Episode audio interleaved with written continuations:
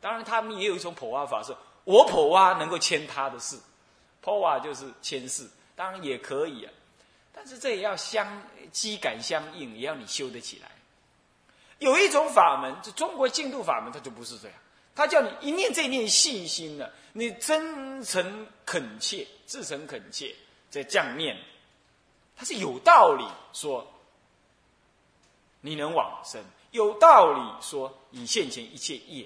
能够断除，这是有道理的。照说念佛是没什么，没办法讲太多道理，呃，太深了，凡夫讲不上来。但是呢，老这么讲也不行，大家都蒙在骨子里。哦，道理这么深哦，不能讲哦，啊，不能讲，修不上来就糊涂。所以中国的净土法门在某一部分，它是企图要把它讲的深刻的，那就是以天台为代表。所以很多天台的祖师，从智者大师以降，他都或劝人修念佛往生，或直接解释这个净度法门，解释大呃这个这个净度经典，或者他自己视现往生，或者劝大家同生。啊，最近的是印光大师，他自己研究天台教理，他解释佛法都是用天台，但是他只字不提天台，但是他去劝人家求往生，是不是这样子？呃，像这样子的红船的意涵，大家要大体上的了解。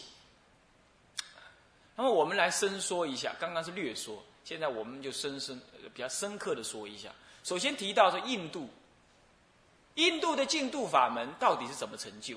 主要当然也是以佛说无量寿经、佛说观无量寿经、佛说阿弥陀经这这三经为最根本。其实佛陀还在很多经典上提到阿弥陀佛，别说什么了，近的不说，远远的不说，就说近的吧。《法华经》上面就提到，提婆达多品说，若有人呢，这个这个这个愿意求往生的话，那么呢，他能够往生，念诵这一品，能够往生阿弥陀佛的极乐世界，这也提到。啊，这一一一称了义的经典也说到了阿弥陀佛。对吧？有人说阿弥陀佛是是什么太阳神变的？那这样子的话，鸠摩罗什、龙树菩萨、龙树菩萨在《十住毗婆沙论》里头提到异行道，也明明白白的说到求往生极乐。那龙树菩萨都都去信太阳神了，那讲这个话让人笑掉大牙。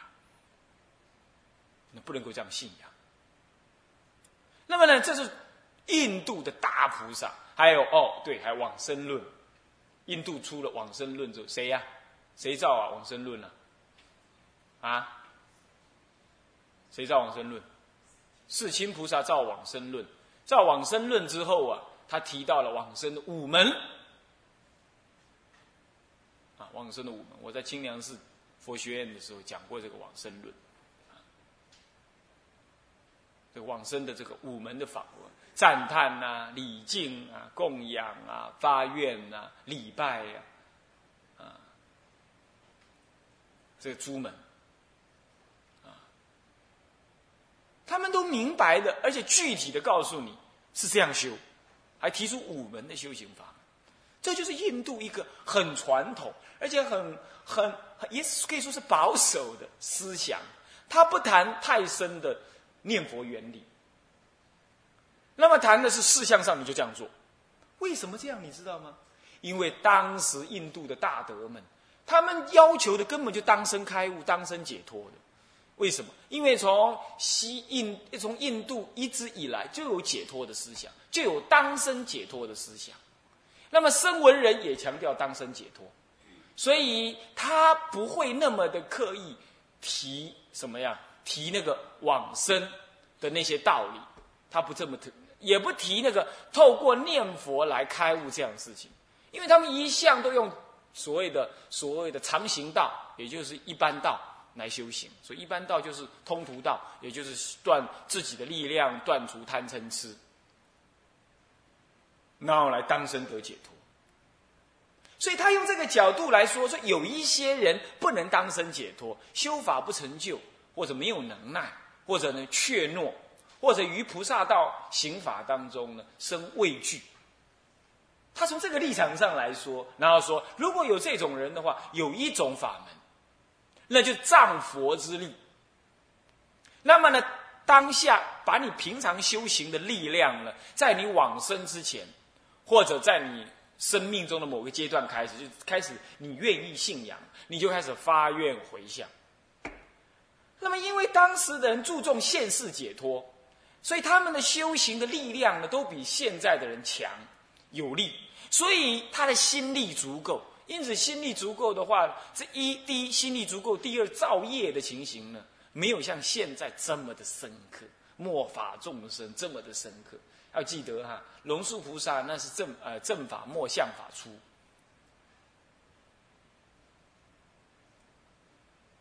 哦，佛灭五百年没有，那是正法时期，还在正法时期，还在正法时期的话，他所看到的众生，其实修自我修道的力量都还很强的。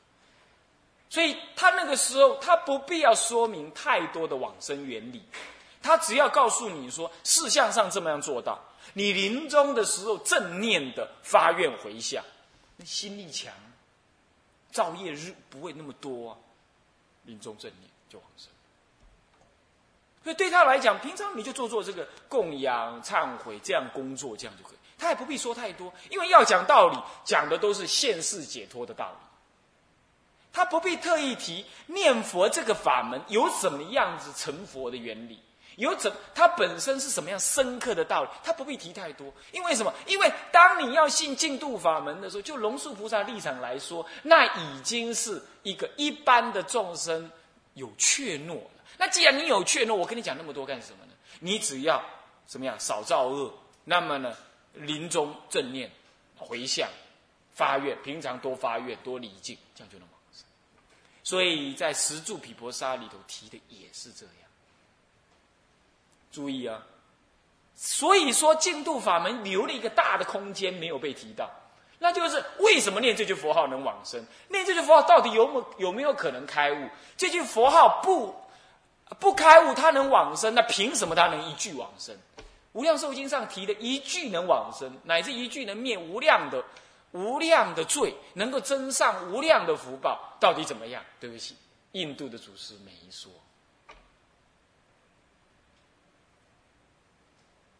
那你说印度祖师为什么不说？为什么他要说？为什么他要说完？那你干脆就问佛为什么没说？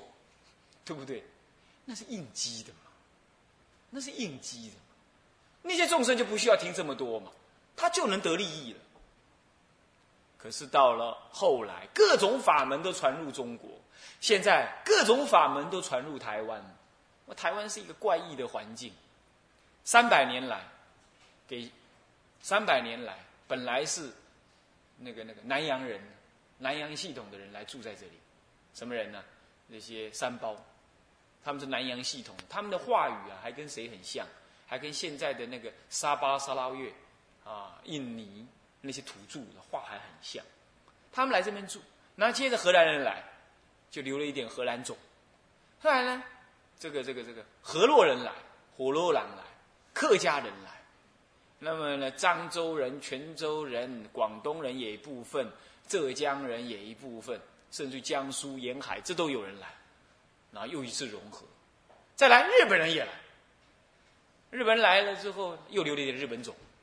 现在这个时候，台湾不知道是哪一种人，有好多种好多种，大概东亚一带的人都有了，啊，还更早期日本倭寇来回不去的也留下来，也跟着他们一样做山包了，搞不好也是这样。这个蒋蒋先生他怎么样转进台湾，又带了一大堆山西、陕西、甘肃，还蒙藏委员会那蒙古啦，呃，蒙古就是呃就是韩国人的祖先嘛。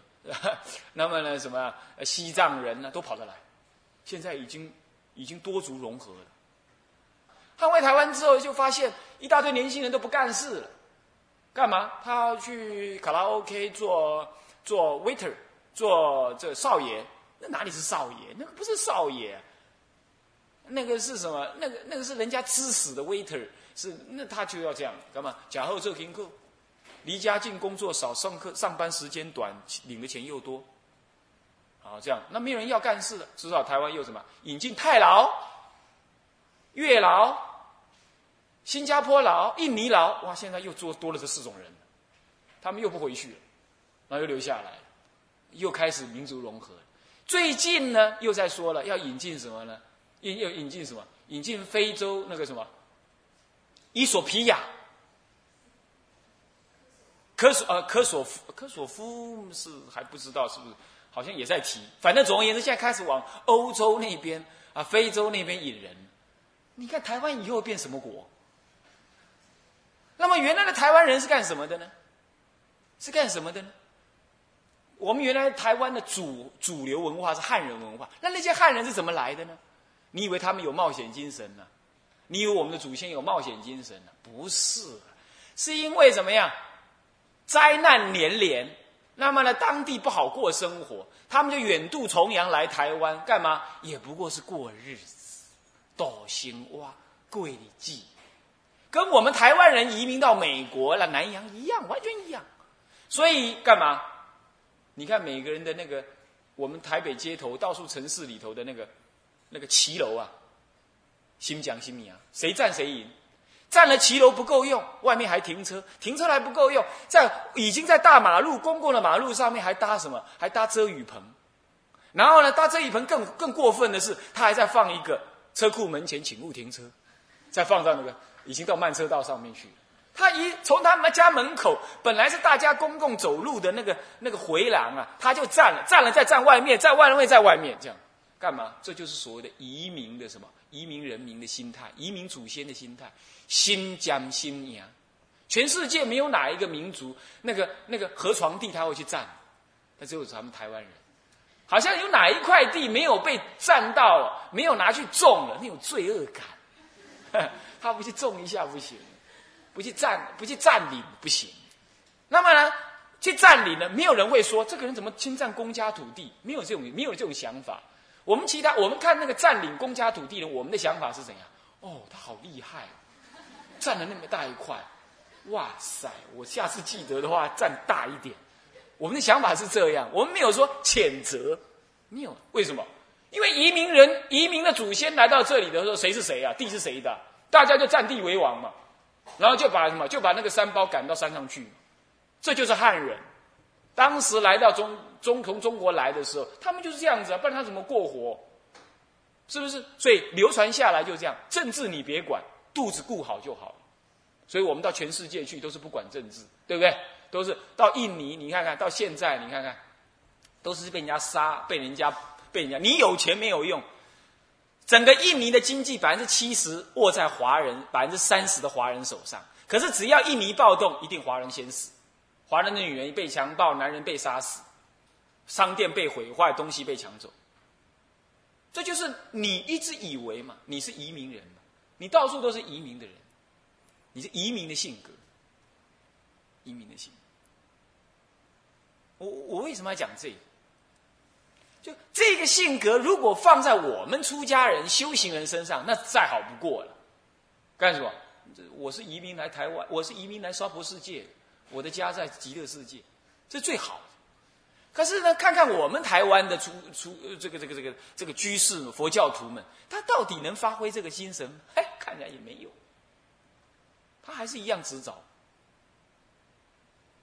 所以我刚刚啊，之所以这样提啊，我就说，我们这个台湾这样子的一个社会的环境，其实也正在影响着我们怎么修道。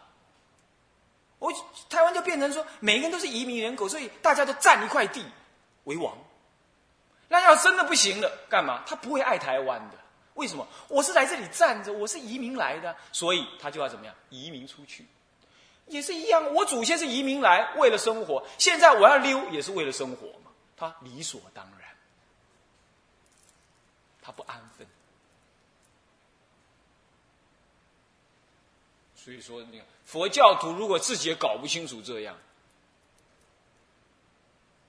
你说你的净度法门你修得好，修不好，修不好，啊，所以这个大家要能要能体会了解，啊，好，我们回过头来再谈。既然是这样，那么呢，我们今天的台湾需要的是一种扎扎实实的对一对净度法门的一种承担，承担到说你根本就不必怕，什么人打过来了，台湾沉下去了，我正好去极乐世界，你敢吗？你敢这样承担吗？过去的印度，他们呢四十岁之后啊，他人生小孩生了，老婆讨了，他觉得生命已经负担完毕，他要去出家修行。他不一定在佛门里头出家，但是他没有解脱的思想，所以对他们来讲，他们的祖师不需要跟他讲太多的舍离的观念、出离的观念，不需要，他们就会向于这个解脱的思想。然而，就有一些人怎么样？他太注重解脱，他没有没有发展菩菩提心，所以后来的祖师才继续发展这个菩提心，要来度化众生，来让众生产生真正成佛的。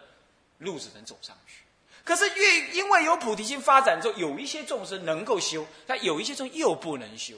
这个时候，大乘的祖师们呢，在既能修解脱法门，但是对于菩萨道呢，又有又有又有恐惧，所以只要怎么样，乃至于这个修行的根气也很略弱，所以怎么办呢？就不太跟他讲成佛的原理了，就直接就跟他讲怎么样求往生的道理。这是因缘如此，但是到了台湾不同啦。台湾我刚刚说各种移民都跑了进来，所以它是一个多元的文化，越来越多元了。那么佛法也多元，藏传的、南传的、日本的、中国的，乱七八糟的都来。这个时候我们要求解脱啊，甚至于我们都没办法把耳朵塞住，我们会听到很多对净土法门的批评，乃至于错解。乃至于过度偏激都可能听得到。这个时候，对净土法门就要有一个很真实的、不动摇的认知，而且对净土法门要有一个很强固的承担。你功你参禅你说你参禅好，你说你学教好，你说你拜忏也不错，你说你这个这个这个这个，呃，这个这个上师多厉害，呃，是是活佛，是怎么样有神通。你要能够学到说，都好，我都赞美你们，我都随喜你们，但是我还是念佛。你要能这样，而且这样还不只是这样，还不能酸溜溜的说，哎，你你你你上人好就好了，好了，我赞叹你了，我赞叹你了，你心里不高兴，那你心里怕怕，我还是念佛了，你不是真想念佛，你是什么？你是怕面子输掉，你才这样讲，或者是说你是怕师傅骂，你才这样讲。你没有真实的、很坦然，还是想偷听一下他们怎么样？他们说上司怎么样？我少偷听一下。要不想偷听，要不就这样想方设法贬低人家的法门，贬低人家的法门，要拿经典来打架。哎，那个大基金上面说的啦，说那末法时代万万人修行惨一得道，唯有一净度法门才能得到，就就老是拿这一句。我说常鸡毛当令箭。那如果是这一句能够涵盖一切佛法，那释迦佛就是第一个大骗子。他干嘛说那么多？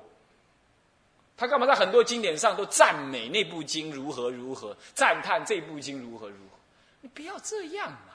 你修你的净度法门，你好就好嘛。你为什么贬人家呢？是不是？所以修净度法门的人要有一种承担，这种承担是绝对的承担，不是别人不好，所以我才修净度法门；不是万亿人还能得到，所以我才来修净度法门。现在我倒过来说，千万人都拿别的法门得到，我还是修净度法门，你看怎么样？这才庄严嘛，这才是有种。这才真正的修净度法门，这才叫做弥陀的真子啊！不然常常给人感觉修净度法门就是憋憋的。我的一行无多修，这行无多念，那行多无法多修，盖路无多修啊。那么呢，参禅无多修，那么那这个密宗找不到上师，那么学教嘛都是度孤，你没有一样学得起来。好了，只好去念佛。弄成这样子，你刚刚引那个经文就是这个意思了，就这种意思了。就是你修别的不成嘛，你管人家修的成不成？你怎么知道修不成？你不要去管，经上这么说，自有他经上应机的说法。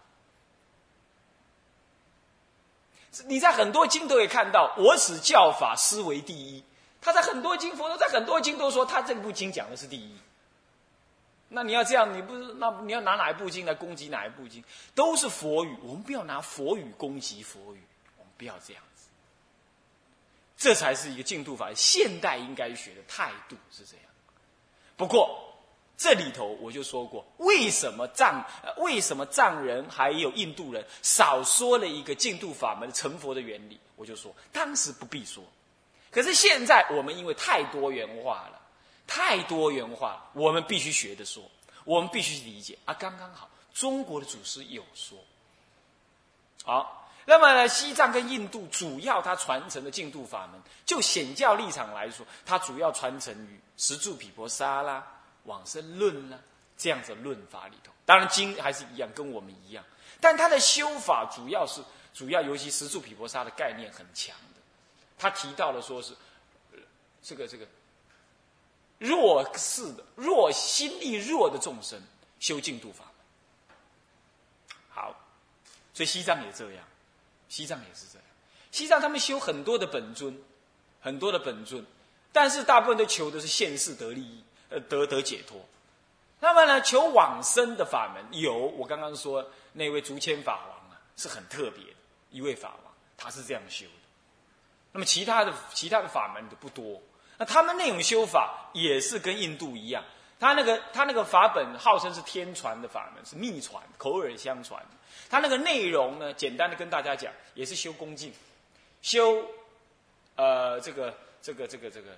呃，水水花香灯土果月啊，啊，修礼敬啊，修赞叹呐，然后也修发愿，然后呢，修说啊，我未问我未来呢，临终的时候，弥陀来接引我，他那个文一模一样，意思一模一样，文字不会一样，我是说意思一模一样，跟我们中国显教是一模一样，所以这个列为同一类，是属于印度那个系统，他们还是很传统。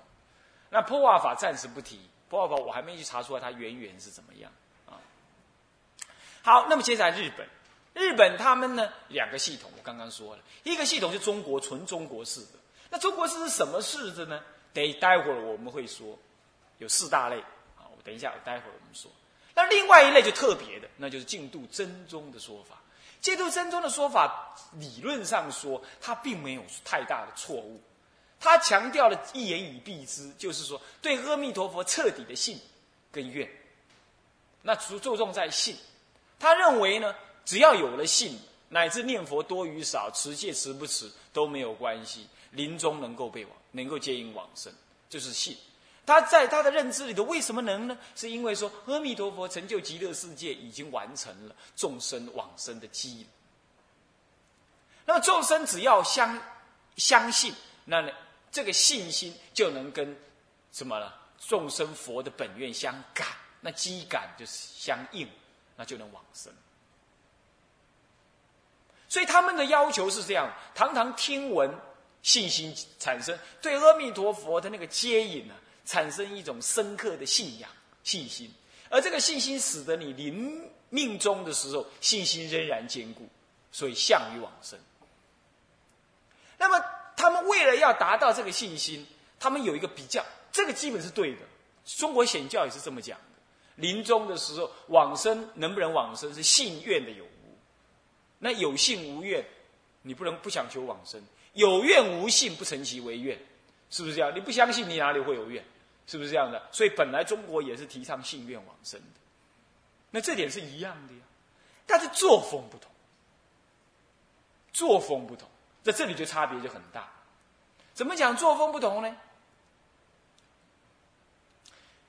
日本净度真宗为了特别强调这个信，他不惜呢说不用出家，不用持戒，他不惜呢放弃对弥陀佛的观相观想，放弃世间的一切善行杂行，他不惜这样放弃。所以他认为一切世间的杂行，乃至于念佛都是杂行，都是对表示对阿弥陀佛信心不坚固，这都打闲岔。乃至出家修道，呃这持戒乃至参禅学教，这都是打闲岔。你最对阿弥陀佛信心就一直坚固就对，一句理解阿弥陀佛的对众生的这种悲悯，那么色受的因缘的成就，你一句去理解就对。所以他舍了一切的祝恨，单提一念信愿，这就有两个问题出现。第一，那如第一就是舍了世间呢相应的善法，会使得佛法怎么样枯槁下来？佛法究竟有世间的善法跟出世间的善法，所以佛法才能流传，才能够红通，才能够灭众生的罪，断众生的习气。所以一切持戒、六度万恨，乃至于这个布施，乃至于这个这个这个三学，这种这种善法呢，是通于世间跟出世间的。你你你把它毁了，那连佛法都不行了，何况佛法还能常住在世吗？所以是有灭法之嫌。这第一，第二，这有虚构了你的信心的过失。虚构了你的信心是什么意思啊？你说你信心坚固就能往生，但是有第一，你凭什么说你是信心坚固的人？我把你先生抢走，带去出家，你是很高兴，还是表面高兴，心里痛苦，还是歇斯底里不能接受？你在这一念身外之物的先生，你都受不了。带走都受不了了，还是我把你的车子撞坏了？那个那个赖居士说，他刚买那台 B M W 的时候，第一次停车，可能停在很隐秘的地方，停的连他自己都忘记停在哪里。他一出来，在原有的地方一看，哎，我的车子不见了。他说他吓得差一点当场晕倒。对呀，他连身外之物的车子他都这么害怕，他临终的时候要是起业障，要是痛起来。他的信心还在吗？所以说，净度法门固然讲信心，可是不能够舍其他的单提一个信心呢。单提一个信心，你的信心会有虚构之嫌。你没有试验，你不知道。你信得过吗？啊，这是一个问题。第二，临终的时候有诸种障碍。你过去无量无边的恶业，你不知道，你是凡夫，你肉眼，你猪狗眼，你看不到的呀，你是看不到的。那你怎么知道你临终的时候啊？是，我过去我爸是也完成这柱现前，他等你很久了。你活着的时候阳气很重，福报还在，他靠不过你啊，他不敢靠你啊。现在敢靠你，你临临命中，我等你加久啊，你要跟我行。你那个时候，你顶得过顶不过？你说没有啊？我对阿弥陀信心坚固，我意念的他，我这个业就不现前。哎，这也对，这是没有错的。可是我们的意念，如果说能够让他不现前，那要相续呀，那是要相续呀。你的业太重的话，他也在相续，等着，等着什么？等着，等着趁虚而入啊。有个例子最明显，那个水忏的主角谁呀？悟达国师。悟达国师十世做高僧呢，那么那个曹错跟着他十世啊，都不得其便，都找不到机会啊！哎，结果第十一世的时候怎么样？他又是做国师，然后那个皇帝做了一个什么呢？沉水木的那个那个太师椅给他做，他一念起贪心，起嗔，起起起起傲慢心，就入。所以你当然是可以这样信心坚固，是没有错。我常常有人问我说：“哎，临终的时候，阿弥陀佛来是真的还是假的？”我说：“你意念他来的就是真的，不可能有假的。你自己会知道，你想的人来了，他就是他骗不了你。你的心很清楚，你不用担心说什么光会会刺眼的是假的啦，柔软的是真的啦。那你已经太颠倒了，才这样。”不会有这种什么刺眼不刺眼，你想了就弥陀佛嘛，哪里会有这种问题？就比如你你不要想，你不要想一堆事情来吓自己，不需要。可是倒过来啊，那你要信心一直坚固啊。那你信心坚固固然像净度真宗说的，要多闻熏修，这是没有错的。可是你如果没有平常就多拜佛、多消业障、多忏悔、多培福报、多结净缘、多让人家有机会来帮你助念，你。